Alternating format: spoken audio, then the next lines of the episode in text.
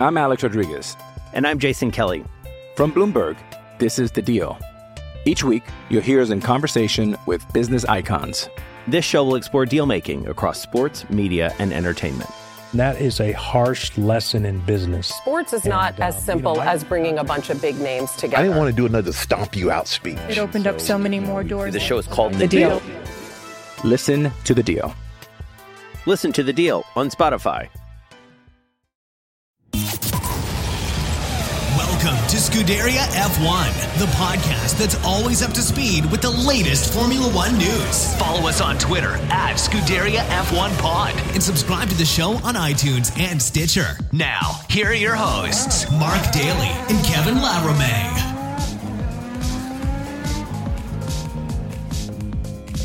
Hey, everybody, what is up? Welcome to the podcast that is always up to speed with Formula One here on the Overtime Podcast Network. Mark Daly here, welcoming you to the show this week. And again, I'm all on my own.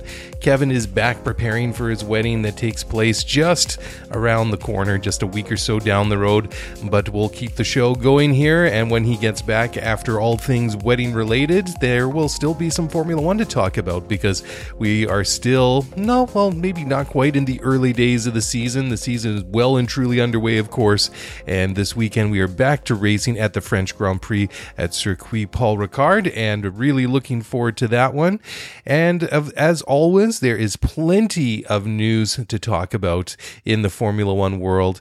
And I think, well, we'll just pick it up where we left it off last week. And there's still been plenty of talk about Sebastian Vettel and the penalty that he got in Canada. And I just wanted to to talk about a couple of things that I saw right off the very ba- uh, the very top here that I thought were kind of interesting. And I was just uh, looking through, going back some uh, notes that I made, and just even going back to the Canadian Grand Prix almost two weeks ago. And um, there there was this that I came across on uh, ESPN.co.uk, uh, just addressing Sebastian, talking about uh, rumors that he's going to retire and leave Formula One at the end of the 2019 uh, season. And I, I thought that was an interesting one because he seems very resigned to things, seems very accepting of the situation. And I don't know if I really buy into the the notion that uh, Sebastian's going to walk away from Formula One at the end of this year. I think he's too big of a fan of the sport. He loves Formula One. I think he loves being at Ferrari. And why would you want to wa- walk away from that? I mean, they've really shown hints of competitiveness over the past uh, couple of years. Uh, this year, of course, has been a, a little bit disappointing and challenging for them uh, so far. But the thing is, I mean, who would they replace Sebastian Vettel with? I mean, Charles Leclerc is still settling in at Ferrari. I mean, he's had some uh, some fantastic moments already so far this year, but it's been a little bit far and few between. And I I think that's what you would probably expect. I mean, I think that uh, the the more that the season goes on and the more races that Charles gets under his belt in Ferrari, I mean, we have to remember that the guy's only in his second year in Formula One. And I mean, he came from Sauber. Now he's racing for the big boys right up at the very top. And I mean, there's no doubt I think that he'll figure it out. But uh, if Sebastian was to walk away from Ferrari, walk away from Formula One at the end of 2019, who would come back and and, and fill that uh, that role uh, for them? And that's a really great great question. I mean, 2021 is when the drivers' market is really going to open up again.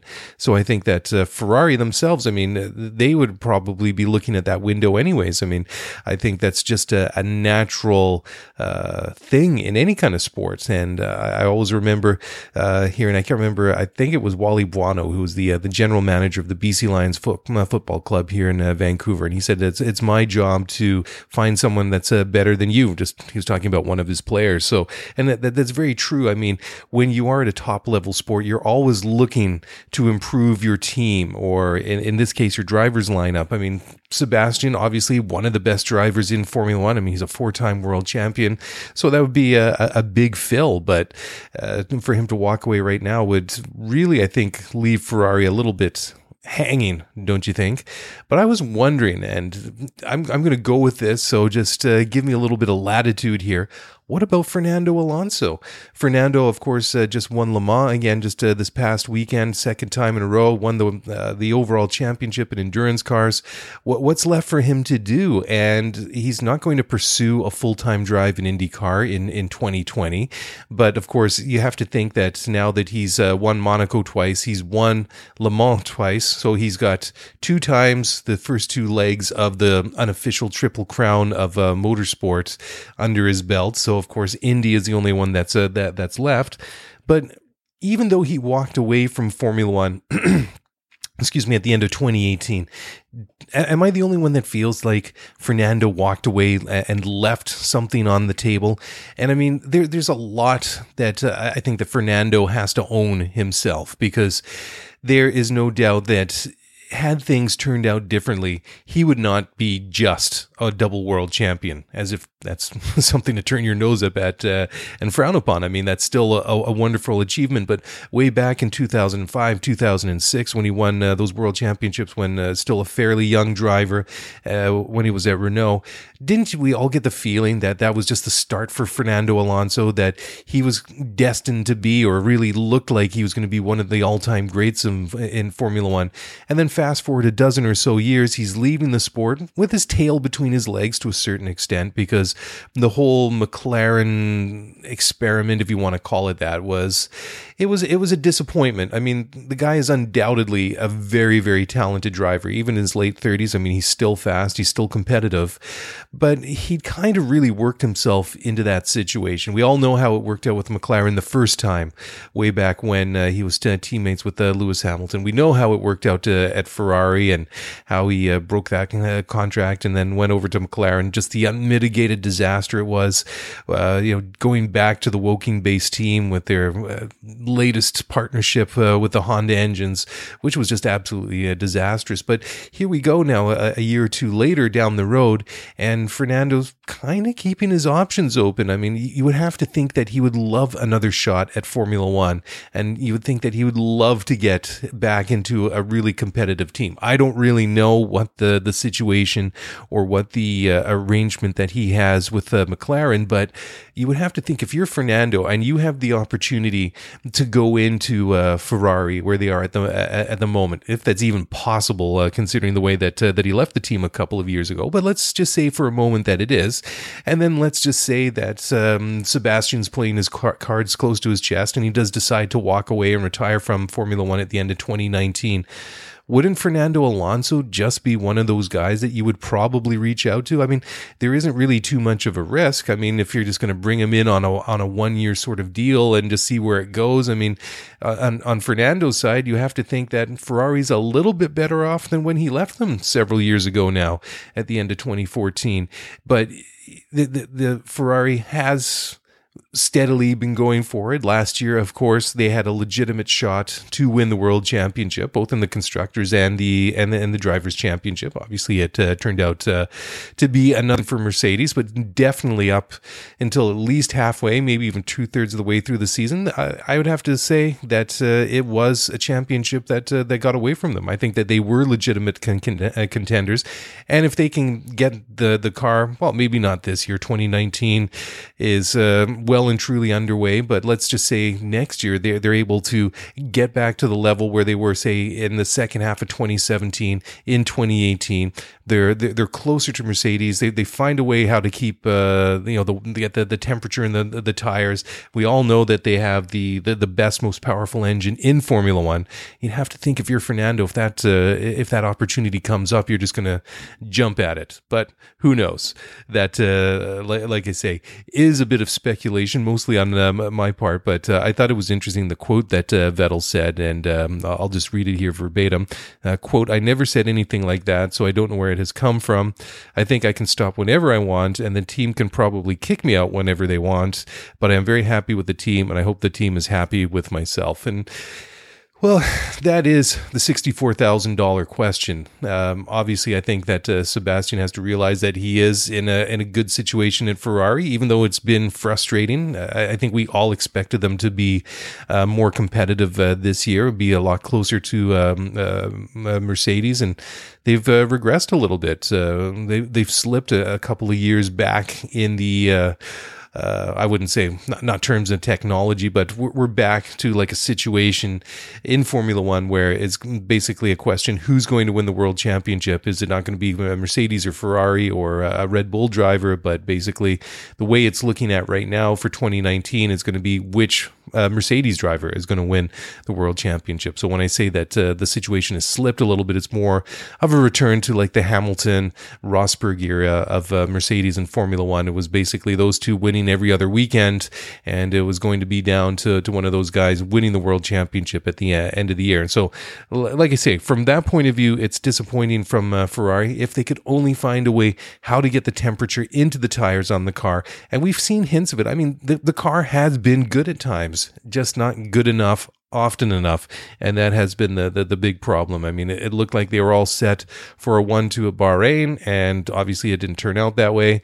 And I, I thought that um, Sebastian Vettel looked really good in Canada a couple of weeks ago, and it was just a, a crying shame the way that that, that whole incident uh, played out. And he ended up getting that five-second uh, time penalty added. Um, to his uh, his race time, which of course dropped him from first to second, and uh, that that was just a, a, real shame. We're going to talk a little bit more about that uh, in the moment because there's still fallout coming from that, and uh, of course I would be remiss if I didn't uh, talk about that uh, a little bit. So we will go there, but who knows? Let, let, us just say if Vettel decides to retire at the end of the year, and certainly I, I hope he doesn't. I'd like to see him finish out his his contract at Ferrari for this year, and next year, and hopefully he sticks around in Formula One for a little bit uh, longer than that. Uh, honestly, I like uh, Sebastian Vettel, and I I did enjoy the scrap that he was having with Lewis in Montreal. And my, my, big beef is not so much that Sebastian Vettel was given the five second time penalty; it's just the whole circumstances around it. And uh, I would really like to see uh, the the way that Formula One is structured is to to let these guys race a little bit more because that, that's what they're saying a couple of years ago was that when it comes to these decisions decisions uh, with the stewards that they're going to be a little bit more lenient and uh, maybe let these things and quote uh, a racing incident or whatever you want to call it slide by and maybe go unpunished or maybe not punished as often uh, as maybe we'd uh, seen in the past. And and that's where I think the real shame is is that uh, I, I, think that it was it was a really good scrap. I mean, it was really down to those two guys. I mean, Lewis hadn't really made a, an attempt to try and get to Sebastian Vettel, but I mean, they were really I think about uh, 10 or 12 seconds uh, ahead of Charles Leclerc in third place. And it was obvious that whatever happened, it was going to be either Vettel or Hamilton that was going to win that race. And I think that I speak not only for myself, but also probably many for you that saying that I don't really mind if uh, Hamilton wins that race. I don't really mind if uh, Vettel wins that race in Canada. I just like to see it happen for something that happened on the track, a clean overtake, or say, oh, e- even if Vettel makes that mistake and Hamilton passes him cleanly, I'm okay with that. It's just the way that that, that he's handed the penalty, and then um, he crosses the line first, and then Hamilton wins by virtue of that uh, that time penalty being applied. I think really robbed the fans of uh, of something, and uh, that will be coming up for for more discussion because Ferrari has decided to.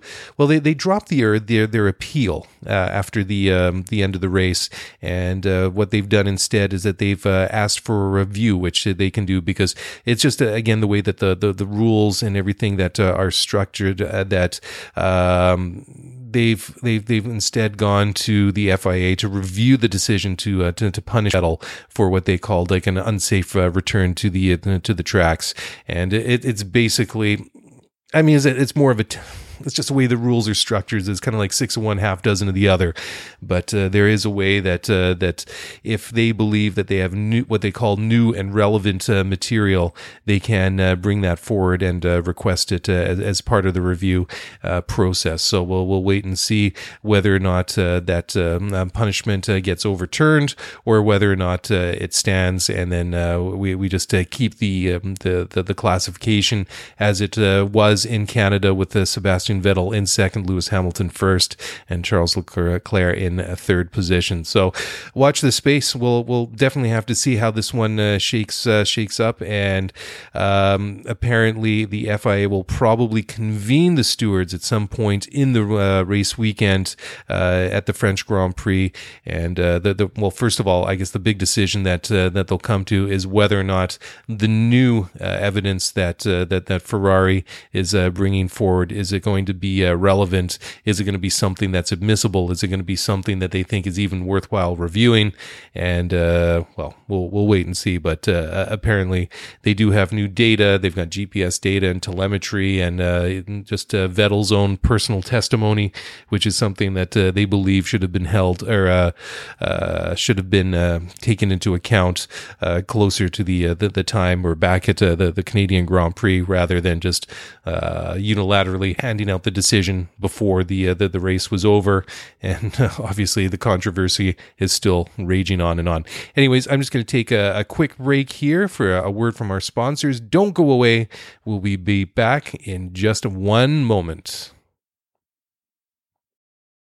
Passion, drive, and patience. The formula for winning championships is also what keeps your ride or die alive. eBay Motors has everything you need to maintain your vehicle and level it up to peak performance superchargers, roof racks, exhaust kits, LED headlights, and more. Whether you're into speed, power, or style, eBay Motors has you covered. With over 122 million parts for your number one ride or die, you'll always find exactly what you're looking for. And with eBay Guaranteed Fit, your part is guaranteed to fit your ride every time or your money back. Because with eBay Motors, you're burning rubber, not cash. With all the parts you need at the prices you want, it's easy to make your car the MVP and bring home huge wins. Keep your ride or die alive at ebaymotors.com. Eligible items only. Exclusions apply. All right, welcome back to the podcast. It's always up to speed with Formula One here on the Overtime Podcast Network. And as I was just talking about before we went into the break, um, the uh, the appeal or the review, the appeal has been dropped uh, for Sebastian Vettel by Ferrari, but the uh, the, the review, um, they are going to go ahead with it, like I was saying. And uh, basically, uh, I, I, was just uh, reading over some of my my, my, notes here, and they they that's what they're going to do. They're going to pull out some GPS evidence, Vettel's Hamilton, sorry, Vettel's testimony on the the whole fact there, and uh, we'll wait and see uh, whether they, they think it's uh, there's something to it. Of course, I think the the, the big problem is is not so much that uh, it was uh, Vettel looked like he was about to lose the rear of the car when he was going into that uh, little chicane, that little corner turn four at uh, Circuit Gilles Villeneuve, but he obviously he was about to lose it. Went over the grass. It's not how for me how he re-entered, but there was a second little wiggle, and I think that's where the the stewards really focused on. So it'll be interesting to see how Ferrari try and spin that and uh, whether or not uh, they are successful in, in getting that uh, uh, review through to the stewards and whether or not it'll actually hold any water and see if. Um, they can get that overturned. Anyways, moving along here, there's still plenty of things to talk about. Although I guess there isn't, because looking at my notes, that the next item I have is uh, entitled uh, Formula One Can't Move On from Vettel, a penalty. And that uh, comes from the mouth of uh, Cyril Abiteboul, who is the, the team principal of uh, Renault. And it's really, of course, it's uh, really sparked a, a, big debate.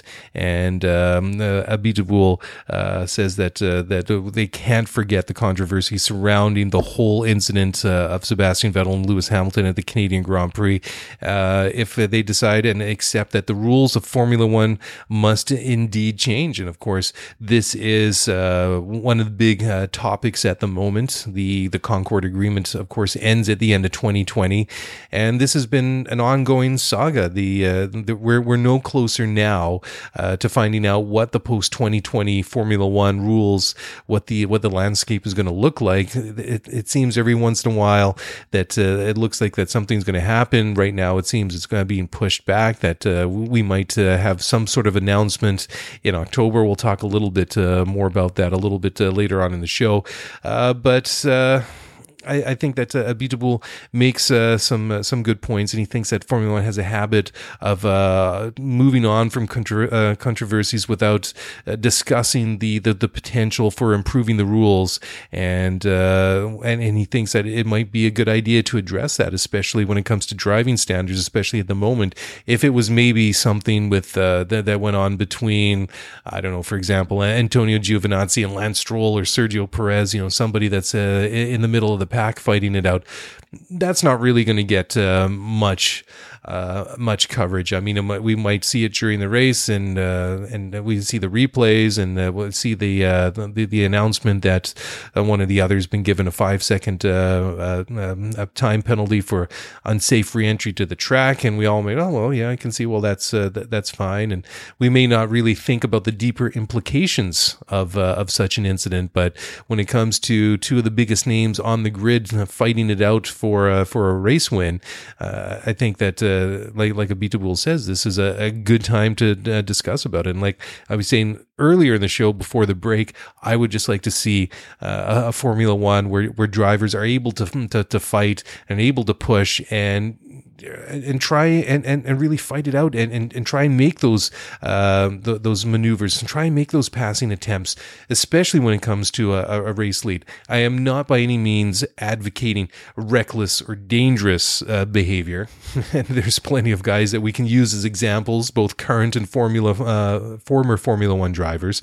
But the point is that I think when it comes to a couple of guys like Lewis Hamilton and uh, and uh, and and uh, Sebastian Vettel, that when they're scrapping it out, you got to think that common sense is going to prevail. Of course, there's going to be those heat, heat of the moment uh, times, like we saw a couple of years ago in Baku when uh, Sebastian lost it uh, behind the, uh, the the safety car and decided to go and try and push Lewis off of the track when he thought that uh, he'd been brake tested and was really upset about that.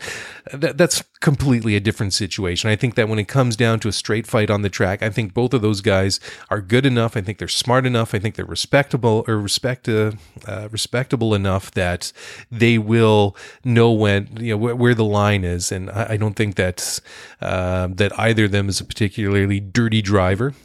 I, I, think that they're going to use every single advantage uh, and every bit of uh, inch of track that they can use to defend a position if they are under attack from from a car behind them. But that's the thing that we want to watch. We want to see drivers scrapping it out. I mean, how exciting is it to, to, to watch a guy carving through his, his way through the field or, or make a, a wonderful pass to, to take the lead and win the race.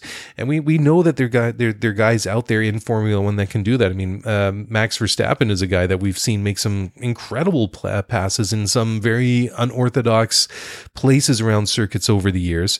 And I think that should be encouraged in Formula One. And I would like to see a situation situation where they are able to to move forward from this and rather the, the mindset be you know I can make a pass here because I think I can get this guy and and I can take the lead of the race rather than well if I pass this guy and it doesn't come off am I going to get uh, harshly penalized for it or whatever the case may be I think that when it comes to the point where the rule book is maybe a little bit too far in uh, the, the forefront of the thought process I think that takes something away from the sport I think that it should always come down to the, the, the fight that's on the track. And, and, and like I say, as long as, uh, as it's a safe overtake, I think um, that that's basically what it comes down to. And uh, as long as, you know you're not trading too much paint to use that phrase or really muscling your way through or you're exceeding the track limits or somehow unfairly gaining that position you know just let the guys fight and take it from there. And i think that's uh, the the way that uh, that formula 1 should really try and approach that uh, moving forward. But just uh, sticking a little bit now with uh, with Ferrari and also uh, Ducati from MotoGP. And it's interesting but apparently they may drop the Mission Winnow logos uh, for the the rest of the uh, the, the season, and uh, that's something that they've had. that's it's I guess the I guess the correct way for their title sponsor and partner, Philip Morris, the tobacco company. Uh, obviously, you can't go and and uh, advertise uh, cigarettes or tobacco products anymore. Uh, I mean, in years gone by, I mean, there was always cigarette and tobacco advertising in Formula One and Marlboro, which is a, uh, I guess, a Philip Morris uh, brand that was on Ferrari for a while. I mean, way back in the '80s, they sponsored McLaren, Benson and Hedges, Camels. A lot of these cigarette brands were in Formula One. Obviously, not a good idea to advertise uh, that in this day and age, but uh, it has caused a little bit of controversy this year. They uh, actually had to drop that uh, logo at the season opener, Ferrari did, and there are. Um, similar regulations in Canada and France, and uh, Ducati had to do the same thing for the Moto uh, GP race uh, recently at uh, Le Mans. So maybe they'll uh, do the just drop it for the the, the rest of the year. You know, honestly, I accept that uh, sponsorship is a part of Formula One. I mean, you can't go into a sport like that without having uh, corporate support because, I mean, it's big, big, big, big money. Just to be uh, trying to overstate that a little bit and it's just uh, I, I, guess it's unfortunate but i mean way back in the day i mean cigarettes were just a normal thing and people just smoked. Obviously over time it's uh, become well known just how dangerous and how bad they are for your health. So obviously um, promoting them is is not the best thing, and um, making it look glamorous is uh, is not a, a, good look for for Formula One or anywhere else. So you, you can understand that, but it would be nice. Uh, and I know this is sort of a I guess wishful thinking uh, or romantic notion on my behalf, but if you go back and look at the cars from like uh, the pre early 1970s or late 1960s whenever it was that uh, that sponsorship uh, first came in. I mean the cars just look beautiful. I mean they the, the, the, dark british racing green for cars like lotus or just the scarlet red of the ferraris or just the silver of the mercedes or any other uh, team that was in formula 1 they just looked nicer. They just looked sleeker. They looked cleaner. I mean you just saw the line of the car. And i mean nowadays i mean it's in all uh, forms of motorsport of course and it's not just formula 1 but uh, the the car cars certainly I think in from my point of view at at any rate I think they look a lot nicer without it but uh, who knows? I mean if they keep it whatever. It's just another one of those things. But let's talk now a little bit uh, about uh, the, uh, the, the French Grand Prix.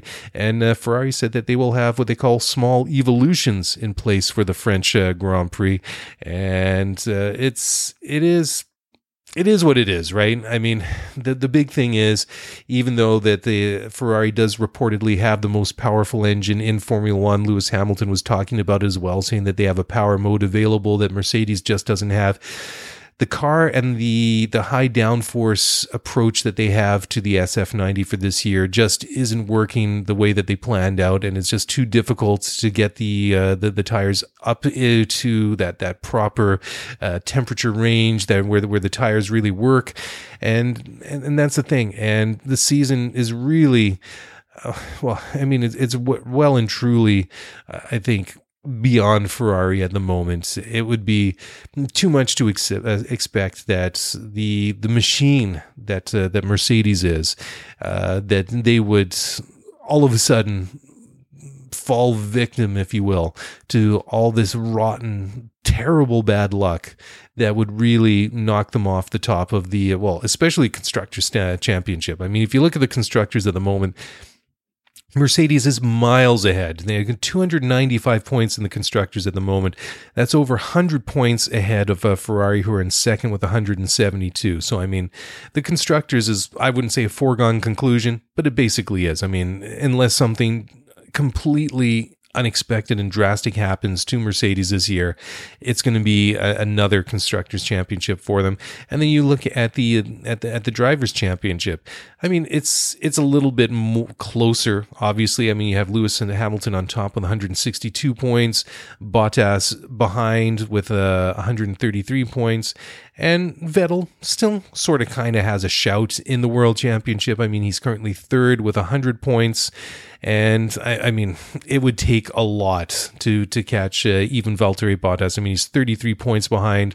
But hey, I mean, if uh, Bottas doesn't finish in uh, in France this weekend, and uh, and and uh, Vettel wins that one, then all of a sudden he's only uh, well, what would that would be?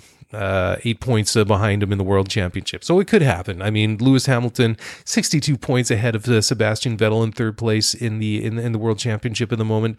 That's uh, that's a big stretch. I mean, even if you go back to 2016, the year that Nico Rosberg won his one and only world uh, championship, that was a year that Lewis had a, a, bit of a rough start to the season after about four or five races. I think it was uh, Rosberg had something in the order. I think it was like a 42 or a 43 point lead, and it really seemed at that point that uh, that I wouldn't say that the four or five races into the year is going to be a foregone conclusion, but certainly things looked very favorable for Nico Rosberg at that point. And and that year, I mean, Lewis did slowly but surely claw his way back into the uh, into the title fight.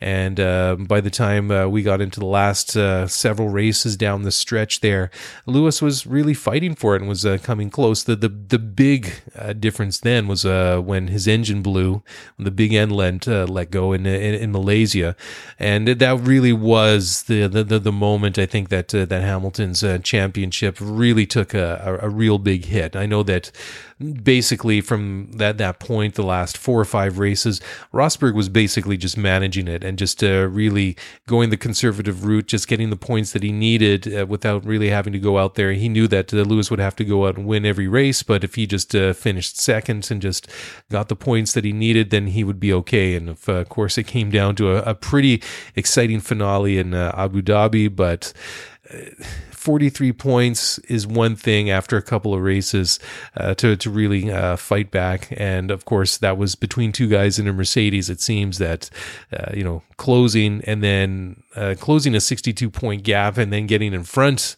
of a guy in a Mercedes uh, by a guy in a Ferrari seems well, let's just call it like it is. It's unrealistic at this point in time, but who knows? Uh, certainly, I think that it would be it would make the season, I think, a little bit more interesting if um, uh, Ferrari was able to get uh, more competitive, live up to some of the expectations, maybe live up to to some of the hype that they had uh, in winter testing, and were able to to challenge for some uh, race uh, victories. Hopefully, starting this weekend. I mean, like I say, a couple of weeks ago in Canada, they looked uh, really, really good. But again, when you go back and look at the, the, the first seven races of the year, it's all Bottas, Hamilton, Hamilton, Bottas, Hamilton, Hamilton, Hamilton. So it would certainly be nice to see a different name in there at some point. Anyways, time again for another real big or quick break here on the program. Don't go away. When we come back on the other side, we're going to keep going talking about uh, McLaren. We're going to talk a little bit more about uh, the 2021 rules, and we're going to talk about Gunther Steiner getting annoyed and all sorts of things. So, anyways, don't go away. We'll be right back after this very short uh, break to hear a word from our sponsors. I'm Alex Rodriguez. And I'm Jason Kelly.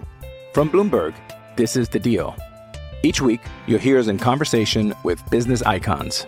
This show will explore deal making across sports, media, and entertainment. That is a harsh lesson in business. Sports is not and, as um, simple you know, as bringing a bunch of big names together. I didn't want to do another stomp you out speech. It opened so, up so many more doors. The show is called The, the deal. deal. Listen to the deal. Listen to the deal on Spotify. All right. Well, welcome back to the show. And um, as we get back into it, we start looking towards the French Grand Prix again this weekend. Just some follow up from the Canadian Grand Prix. And uh, McLaren has uh, revealed the cause of that really weird incident Lando Norris had at, uh, at, at, the Canadian Grand Prix a couple of weeks ago. And uh, if for, for those of you that uh, saw the race, you'll remember uh, that, that Lando came down the pit straight with a, a fire and his right rear tire kind of hanging at a very strange strange angle.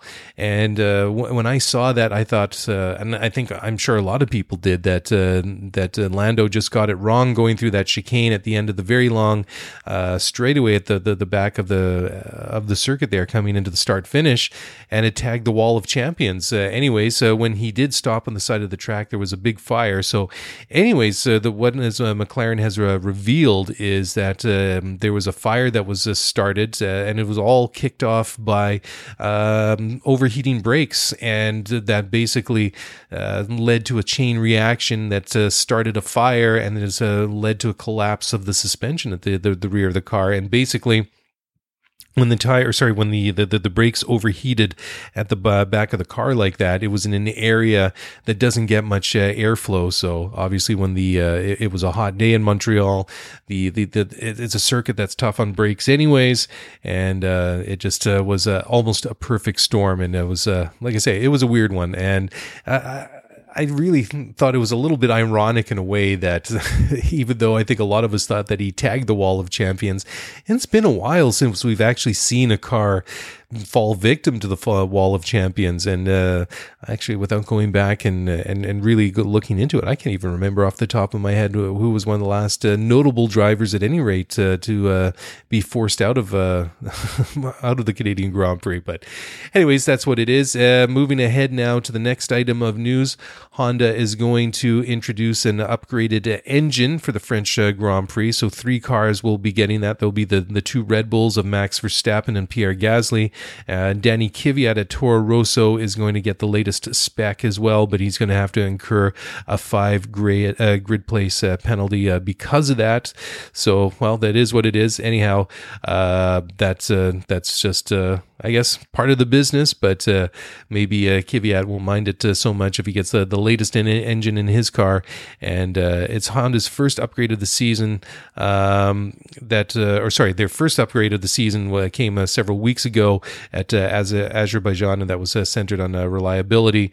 And this latest upgrade centers more around the combustion engine and the and the turbocharger. So it'll be interesting to see what what effect this new upgraded Honda engine has in the cars for the Red Bulls and the Toro Rossos, and I think that uh, that uh, that Red Bull at least I think has to be uh, quite happy with uh, the the way uh, the season has turned out uh, so far. I think that if you look at the results that they have and where the car is in terms of performance, I would say that it's about the same, maybe marginally ahead of where they were this time last year with the, the the Renault in the back of the car. And I know maybe that doesn't sound like a really big praise to say, well, they're they're exactly the same where they were last year. But I think any time that uh, that you switch engine manufacturers uh, like they did, and it was a it was a big risk for them. But uh, you know, having said that, um, with all the problems that uh, that Honda had when they were with uh, with McLaren, I think that I think it's it's it's it's a very very promising start for them, and uh, that was Honda's goal right from the very beginning was to keep Red Bull. Uh, in the, in the position that they were with uh, in the past uh, couple of years with Renault. I mean, I know they want to be winning more races. They want to be challenging for world championships and things like that. And obviously, Red Bull and Christian Horner and Max Verstappen and any drivers for Red Bull would feel the same way. But certainly, I think that to be on a level par where uh, this year from compared to where you came from, I think is a very, very good start. So uh, I know that they've uh, said that they hope to be targeting wins by the middle of this uh, this season, and that seems like a, a, pretty lofty ambition. But who knows? I mean, uh, they, they, certainly, I think, have uh, they they've got a good partnership going, and I think uh, one of the big uh, big differences is that they really tried to design a car that uh, really accommodated the, uh, the, the the Honda engine. That there was a real synergy and, and symmetry to the design, rather than uh, McLaren designed a car and Honda designed an engine, and it didn't necessarily go together. It didn't really mesh or pair well, whatever you want to call it. Uh, that that may have been more of a hindrance and and uh, led to some of the or contributed to some of the issues. Obviously, there were a lot of power issues and reliability issues just on the Honda side, but certainly um, Honda and uh, and Red Bull seem to have a bit of a tighter, uh, more uh, interactive and um, thoughtful working relationship uh, between the two of them. So certainly watching where it goes this year and uh, whether or not they can uh, challenge for race uh, victories. I mean, being competitive on one of these tracks, say like uh, Monaco, is one thing. And I mean, it certainly it was exciting to see Max trying to uh, pass uh, Lewis when he was uh, struggling with those uh, blistering tires in the front. And uh, I mean, it was good fun to watch. I mean, it, it would have been fun to to, to see Max get by Lewis and and even get the five seconds or so or more in front of him to try and erase the the, the five second time penalty he had. But that was for that unsafe release after the pit stops when he pushed uh, Valtteri Bottas into the Armco barrier. But, anyways, I mean, that's one situation. I think that if they are to be competitive on a proper purpose-built racetrack compared to, say, the uh, a temporary road circuit like uh, like Monaco, that that is the big big test for them. I mean, if they can beat uh, Ferrari and Mercedes uh, straight up on uh, on a racetrack, I think that would be uh, the the real test. And I think certainly that they've they've got a good case to make that that they're fighting Ferrari consistently, and they they've actually been better than them and faster than them uh, quite a number of occasions uh, so far this year. Whether or not they can close that gap to Mercedes, especially during the middle of the season, and uh, and be fighting for them or fighting with them more uh, regularly this year, I don't know. It's to me seems uh, what do you want to call it? An ambitious goal on behalf of Red Bull and Honda. But who knows? Maybe they can pull it off. Uh, certainly, I think maybe what uh, what might be a more realistic or a tempered expectation would be not so much to be challenging and fighting for uh, race wins with uh, Mercedes each and every weekend. But who knows? Maybe they might be able to steal one here and there. I mean, uh, you go back and look uh, last year at the end of the year, just how good Red Bull and Renault were in the in the thin air in in Mexico City. I mean, they were just a, a class apart. So who knows? Maybe there might be a similar situation that uh, that favors the Honda engine this year, and uh, I, I, think that might be the situation that we see uh, going into 2020 when they've already had a year under their belts uh, working together. Who knows? I think that uh, at that point, that certainly once they get more more time working together, and Honda continues to to work on this project, uh, continues to work on their engines, and as they get better, and as they understand the technology better, and as they're able to um, to to, to build faster, more powerful, more reliable engines, who knows? It could be a completely different situation in 2020, and it could be that uh, that we see Red Bull and Mercedes and Ferrari all scrapping it out, or maybe Red Bull become the new Mercedes, or maybe they become become the new Ferrari. There's so many different things, but the point is that uh, that that at this point in time, the partnership uh, between Red Bull and uh, and and um, and Honda certainly looks good, and uh, we really look forward to to see where it goes from here. Now, this is a, an interesting uh, story that I saw this one comes from motorsport.com, and this is uh, Franz Tost, team uh, principal from uh, Toro Rosso. And uh, he says that he, he believes that modern Formula One drivers are too fit to make uh, mistakes. And um, well, there, there's another story that's a follow up uh, to this one. I was uh, Romain Grosjean was saying that uh, compared to uh, Formula or sorry to karting, that uh, he doesn't really feel tired or physically challenged. I'm kind of parsing and paraphrasing here uh, when when racing in Formula One, and well, th- when they switched to the new regs last year for 2017 with the, the more aggressive, faster cars, Lewis Hamilton said that that that drivers need to face a bigger physical challenge. And I mean, uh, I, I, kind of remember vaguely back uh, growing up in the 80s uh, a couple of times when, you know, you get a driver come out of the, the, the car absolutely exhausted. I seem to remember something with uh, Nelson Piquet and, and, and Nigel Mansell, but, you know, that's going way back and I don't remember the specifics. But the thing is, and it's, it's not just Formula One, but I think you look at uh, almost any sport now, like the, just the science that, uh, that goes into it. I mean, uh, I, I, think you can take soccer or football or basketball or hockey or whatever. You can take any sport. I mean, the amount of physical training, nutrition, and just all the different things that, that these athletes are putting into um, just their, their own fitness nowadays. And, and certainly the bar was set in, in Formula One by Michael Schumacher. I mean, he really uh, approached it in a, in a different way. And I mean, I don't think even at the point uh, before that that guys were grossly out of shape. I mean, certainly far from it. But the thing is. Schumacher approached it in a, in a very clinical and a very scientific way, and and and really knew that by uh, becoming supremely fit and just being really methodical and precise around his whole diet, nutrition, and his training and everything like that would give him an edge over uh, other guys. And and certainly that was a huge thing. And and a lot of uh, drivers have uh, have mirrored that and, and followed that uh, down the years. And uh, I think that's a, a, really good point that uh, Tost is making because if the the cars be were to become more physically demanding to drive it, yeah, sure, it might be a little bit more physically demanding for the drivers, but that doesn't necessarily mean that they're going to be getting out of the cockpit uh, completely exhausted and crawl their way up the stairs to the podium at the at the end of the race. I mean, I think it would be a good thing to to make it a little bit more f- uh, physically demanding rather than uh, just uh, flying around there for an hour and a half or two hours and uh, with with less uh, physical side to it. I think anything that you can do to make the sport more challenging is a good thing. Because remember, these are supposed to be the 20 of the best racing drivers in the entire world. So, whatever situation that you're putting them into in the cars, in the races, it should be. It shouldn't be easy. Let's just put it that way. Whatever those circumstances may be, that regardless if you finish first or last in a Formula One race, you had to really, really work for it. And I, have I've often had this discussion, uh, excuse me, with uh, with my, my, brother and some friends that, well, what if they were to go backwards almost and and, and switch from the the semi automatic, uh, you know, paddle shift on the back of the steering wheels and all the fancy uh, controls that they have to do. Uh, you know, they, they can change all the settings in the car, and uh, they have to shift with, with, an old fashioned clutch and a gear shift. Obviously, that's maybe being a little bit too extreme, and especially in this day and age, the technology is part of Formula One. The technology is part of what makes Formula One cool. I mean, when I can drive around. excuse me in my in my car with the with the paddle shift on the back of the steering wheel it's fun.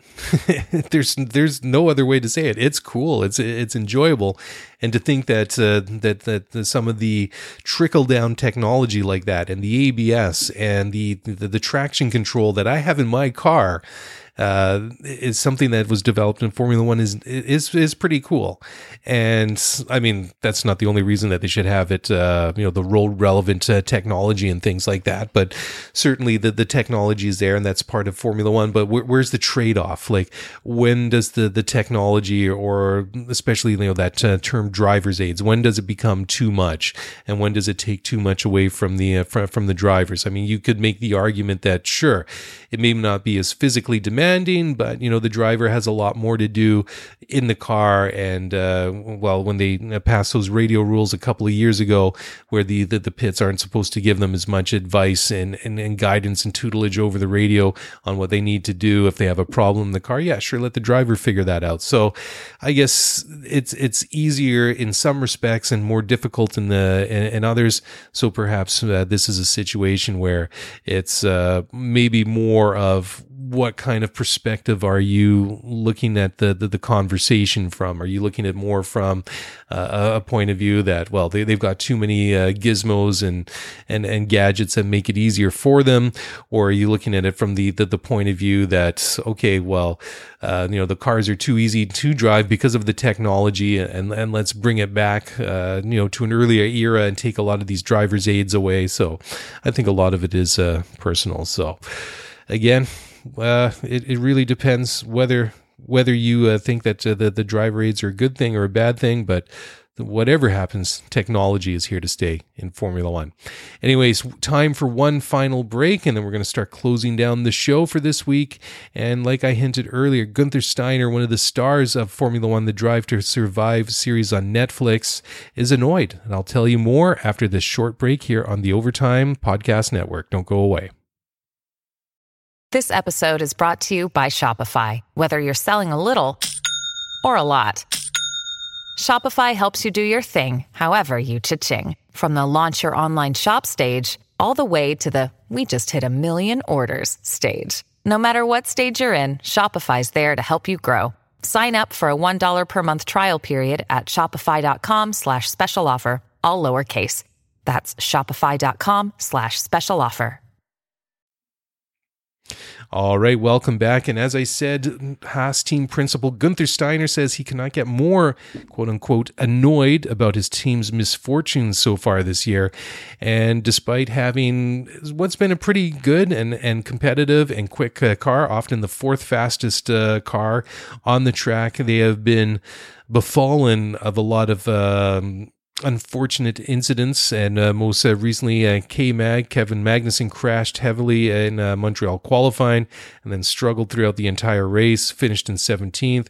Romain Grosjean dropped back after uh, getting uh, tangled up with Alex Albon's dislodged front wing on the opening lap, and ended up 14th. And Steiner was lamenting, and I quote, "We cannot catch a break." It was one of those disastrous weekends. It started in Q2 and it didn't finish. The only thing we can do is re regroup and try and do better next time around. And isn't it one just one of those cases that, and just to maybe oversimplify it a bit, whether uh, I guess you could say we, when, you're hot, you're hot, and when you're not, you're not. But when, it comes to Haas and they look good. They look like they were competitive in uh, Australia, but it seems that uh, they're almost stuck in a time loop. It seems uh, they, they had the same problem again with uh, with the, with the with the uh, with the tires and the pit stop in Australia, and they've just had these little problems here and there all year long.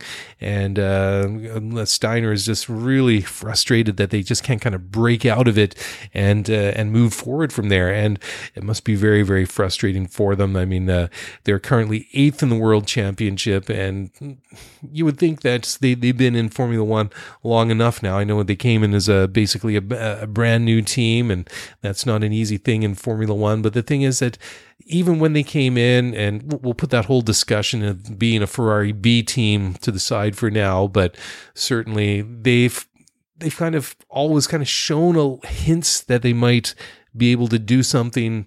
Uh, I mean, winning races might be a bit of a stretch, but uh, they they always, uh, for me, they, they always give hints like they might be one of those teams that might be classified as the best of the rest. And uh, more often than not, it seems that uh, for one reason or another, it just uh, doesn't work out for them. But Steiner, for me, just talking about the F1 Drive to Survive on on Netflix, and if you do have Netflix and you haven't watched it, seriously, stop what you're doing right now. It's a ten episodes, I believe believe. Go and sit down and watch them. And believe me, if you watch one, you're going to watch them all basically straight through and binge watch it. That's basically what I did the uh, the the weekend that it came out. I think I watched all uh, all ten episodes over the course of about a day and a day and a half. Every spare moment I had, I sat down uh, watching it. So it was uh, really really good. And and Steiner was one of the uh, the stars of that just I, I, liked his uh, his bluntness. I liked the way that, uh, that, that he came across, and and uh, and uh, I, I I, I, have to say I'm a bit of a fan. Maybe not a complete all out fanboy, but uh, I do have uh, a bit more respect now and admiration for Gunther Steiner than uh, maybe before. All right, talking about uh, McLaren now, and uh, they believe that 2020, uh, so next year, will be when they really prove that their new structure that they've had in place and the, the, the new key players that have been brought into the team over the past couple of years, like James Key as the the technical director and uh, the new team principal uh, Andreas Seidl. They believe that uh, by uh, this time or uh, by 2020, all these key people that they've brought in over the past couple of years will have been able to imprint and really make their impression felt upon the, the the, the team, and they really feel that that they're going to be making a big step forward this for, for for next season and I think that there might be something to that, to be quite honest. This year, this year they might not be up there challenging for race wins, but they are currently fourth in the world championship, just a couple of points ahead of Renault, and uh, I think that's that's exactly where they need to be. Still a lot of racing to go, but I think that uh, Lando Norris and Carlos Sainz have done a pretty good job so far this year. They're scoring points. The car seems to be competitive. It also seems to be reliable. Okay, well maybe not reliable for Lando Norris in uh, in Canada a couple of weeks ago, but slowly but surely they're they're they're making positive forward movement. And compared to where they were a couple of years ago, I think that is extremely encouraging from McLaren because they have been to hell and maybe not quite all the way back, but they certainly are going in the right direction. They have a long way to go, before they can become legitimate uh, title contenders in Formula One, race uh, or, or contenders to win races, and even to get on the podium. But I think that we are slowly but surely seeing that the the, the, changes that they've made, the the the, the people that uh, that Zak Brown has brought into McLaren are starting to make their their, their impression felt and their presence known in the team, and uh, it's it's going to be exciting to watch. Uh, honestly, I'm not a huge McLaren fan. It's I I never really say divulge where my loyalties lie, but certainly I have a, an enormous amount of respect for them, and uh, it's it's been sad to see them struggle over the past several years, just as much as it's been tough and disappointing to watch uh, Williams struggle the way they were. I mean, when I was growing up, I was always a Williams fan because I, I, I fell in love with the way that Nigel Mansell raced, and then after that it was Damon Hill, and then uh, Jacques Villeneuve being Canadian. Obviously, I was a big fan of Jacques, and uh, Jacques winning the World Championship in the late '90s was was a wonderful, wonderful moment. And then uh, just uh, it's always been a team that I've had a soft spot for, and uh, and and it's been difficult to watch them and also McLaren struggle. But compared to Williams, at least at this point, McLaren seemed to th- uh, slowly but surely they're they're they're getting the ship turned around, and, and we're seeing uh, some some positive uh, gains being made. So would like to see them continue that, but certainly there's going to be a lot of work uh, to to do, and uh, they've well they they I think they'll get it right. I hope they get it right. But honestly, I think it'll be a couple more years at least before all these changes really manifest and they kind of go through the process a little bit more. And as these, uh, you know, these new key players like Seidl, like Key, uh, they, they really get the chance to, to, to work together and really come up, I think, with a common vision and, and really move the team forward. And anyways, talking about other teams that need to, to move forward, uh, Nico Hulkenberg at Renault uh, believes that uh, that their 2019 quote pretty much uh, or works pretty much everywhere, uh, but the progress that they've made has been uh, hidden by some of the the, the problems and the troubles that they have. I mean, they were fourth last year in the constructors championship but so far uh, this year, and that uh, that double DNF that they had at uh, Bahrain, a couple of races into the year when uh, when uh, Hulkenberg and Ricciardo basically expired at ex- exactly the same moment towards the end of that race, was uh, I, I, think kind of underlines the problems that they've had in the first half dozen or so races of the year, and. Um, I, I, still find them a bit of a conundrum. I find them a bit of a hard team to figure out. Uh, honestly, I, I, thought that uh, once they came back into Formula One a couple of years ago, once they they they rescued and bought out Lotus, I thought that a four or five years into it, because uh, I mean they what it was their their fifth year now. I've almost lost uh, lost track. Anyways, I would have thought by this uh, point uh, that they would be a little bit uh, further up. I mean, they've kind of been close to the best of the rest uh, for the past uh, year or two, but this year that that progress seems to have stalled a little bit, and I, I think certainly that is disappointing for for Daniel Ricciardo. But I mean, that was the risk that he took that really was the risk that he took when he decided rather unexpectedly to not re-sign with Red Bull but uh, go to Renault for uh, for this year and for the for the next couple of years that it was going to be a gamble. And based on the first 7 races of the season you could make that argument that that gamble has not uh, has not worked out for him but again, that's that that's the risk. And you know, to be fair, I mean, half a dozen seven races really is a pretty small sample. I mean, I, I think we can only really come back towards the end of the year or after the end of this year and really look at it then and say, well, how was uh, the year one of uh, Ricciardo's Renault experiment? Was it uh, was it good? Was it bad? Did it start slow but turned around in the summer and he finished on a strong note? That those chapters are still to be written. So we're going to have to to leave this book open and and, and just revisit it uh, in the the months down the road and at the end of the season. But uh, it's been difficult. But it is interesting uh, to hear from uh, from uh, Hulkenberg himself that uh, that the car is good. I mean, the engine seems to be good. I mean, McLaren seemed to be having some success with it. So. Um, in theory, you would expect that the works team is going to have uh, all the bells and whistles and maybe have some things that a customer team uh, like McLaren may not. I mean, in, in, theory, they're supposed to have identical equipment. I mean, uh, being a customer and, and works team, but you just have to think that uh, the the preference and the uh, and everything is going to be the the preferential treatment's always going to go to the works team rather than the customer, rather than uh, you know the the other way around. What what the reality is that's a, that's a good question, but uh, I'd like to see Renault do a little bit uh, more. I'd like to see them perform uh, a bit better than they have, and uh, they've been uh, talking uh, about the, the, the proposed budget cap for 2021 at 175 million dollars is going to be. Um, a situation where they're going to have to spend more and uh, this uh, well the teams and the FIA have uh, agreed to a 175 million dollar spending cap but there are certain exclusions like travel and driver salaries that are going to come going to come into force for 2021 and it's it's a level that's a lot higher that uh, some of the smaller teams had ho- uh, had hoped for. And Renault actually said that they have to evaluate whether or not it will have to ramp up its budget to have a chance to to close down on the top 3 teams. So um, it's interesting because uh, Cyril has said uh, when it comes to the 175 million, it says uh, we are well below. In no shape or form is it a saving opportunity for us. So that that's a bit of a surprise that they may actually have to uh, in, invest more money and and spend more money just to sort of uh, be there. And I mean.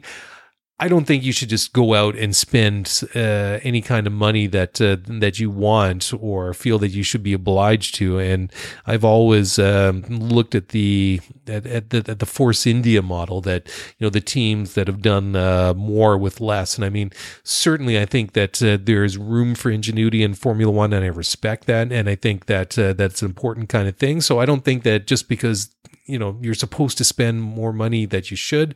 But certainly i was I, I, think the revelation the surprise for me was that renault admitting that uh, that they would have to spend more money because I know that they had their budgeting uh, increased for this year, and I thought actually they were spending more money than it turns out that they actually are. I'm not exactly sure what the budget is right now, but uh, I, I, do specifically recall uh, prepping for a show earlier this year that uh, that uh, they did say that their budget had been increased for 2019, but to see when they're they're throwing numbers out for this spending cap that they're well below it, that was a, a bit of an eye opener for me. All right, well, we're starting to get right down to the crunch time here. So, um, just uh, talking a little bit now about the uh, the, the, 2021 uh, regulations, and uh, McLaren uh, team principal Andreas Seidl says that the FIA must stick to the principles of the 2021 regulations, even if uh, a delay in the publication allows times for for changes. Um, so there there are rules that were said are supposed to be ratified by the World Motorsport Council this month, but the FIA and Formula One have asked the teams to approve a, a delay until October, and uh, so th- that's still coming. Uh, it for me, like I was saying earlier in the show, I think that uh, basically there's a lot that needs to, to to be done. On the one side, like we were talking about uh, earlier, there's the sporting part of it uh, where the, the rules I think have to favor favor racing, allow uh, more more latitude for the drivers. Like I said, uh, like I was saying, if the drivers are wearing more, whether or not uh, a movie's going to make is going to result in a penalty. I think that maybe it's gone too far in one direction, but also excuse me i think that the, um, the, the the regulations and how they design the cars and w- what a formula 1 car actually looks like for 2021 and beyond is uh, equally important. I know we are all really excited a year or two ago, a year and a half, whatever it was, when Formula One, when when they had that, uh, uh, don't know, we want to call it a launch press conference, whatever. But Ross Brawn had uh, basically put out a uh, a concept of what a 2021 Formula One car might look like. It was very sleek, very aggressive looking, and I know it got a lot of us uh, really excited that that that's what Formula One will look like. So it's going to be a real balancing act to see how they uh, they pull that off. And um, well, I hope they kind of go in that direction. But there's so many vested interests and so many politics in Formula One. You re- really never know uh, what, uh, what, what you're going to get. Also, another kind of interesting uh, story that uh, that I saw the, this week is that uh, Michael Schumacher's Ferrari F 2002 is going to be auctioned off at the end of the year in uh, Abu Dhabi, and that is chassis number 219 that he won three of the 11 Grand Prix in his very dominant 2002 season. He, that year, it he won at the San Marino Grand Prix at Imola and then he won again in Austria. And for those of you remember that race, and I remember it very well, that's the one where Rubens Barrichello was ordered to, to pull uh, pull over and let uh, Schumacher win that race, literally meters from the the start finish line on the very last lap, which was uh, very uh, controversial, and uh, it was that was a very very memorable. So um, the it's going to be auctioned off uh, by um, uh, Sotheby's, and they're uh, one of the descriptions that they have out there. They call it quote truly special. It represents one of the last Rory Byrne designed V10 era cars, and was like a guided missile acquiring wins en route to a championship, one with sheer racing dominance. And also included in that auction is a signed Ferrari F40. And that is a signed and autographed none other than Sebastian Vettel. And I was kind of thinking, the Ferrari F40 is one of my favorite uh, Ferraris.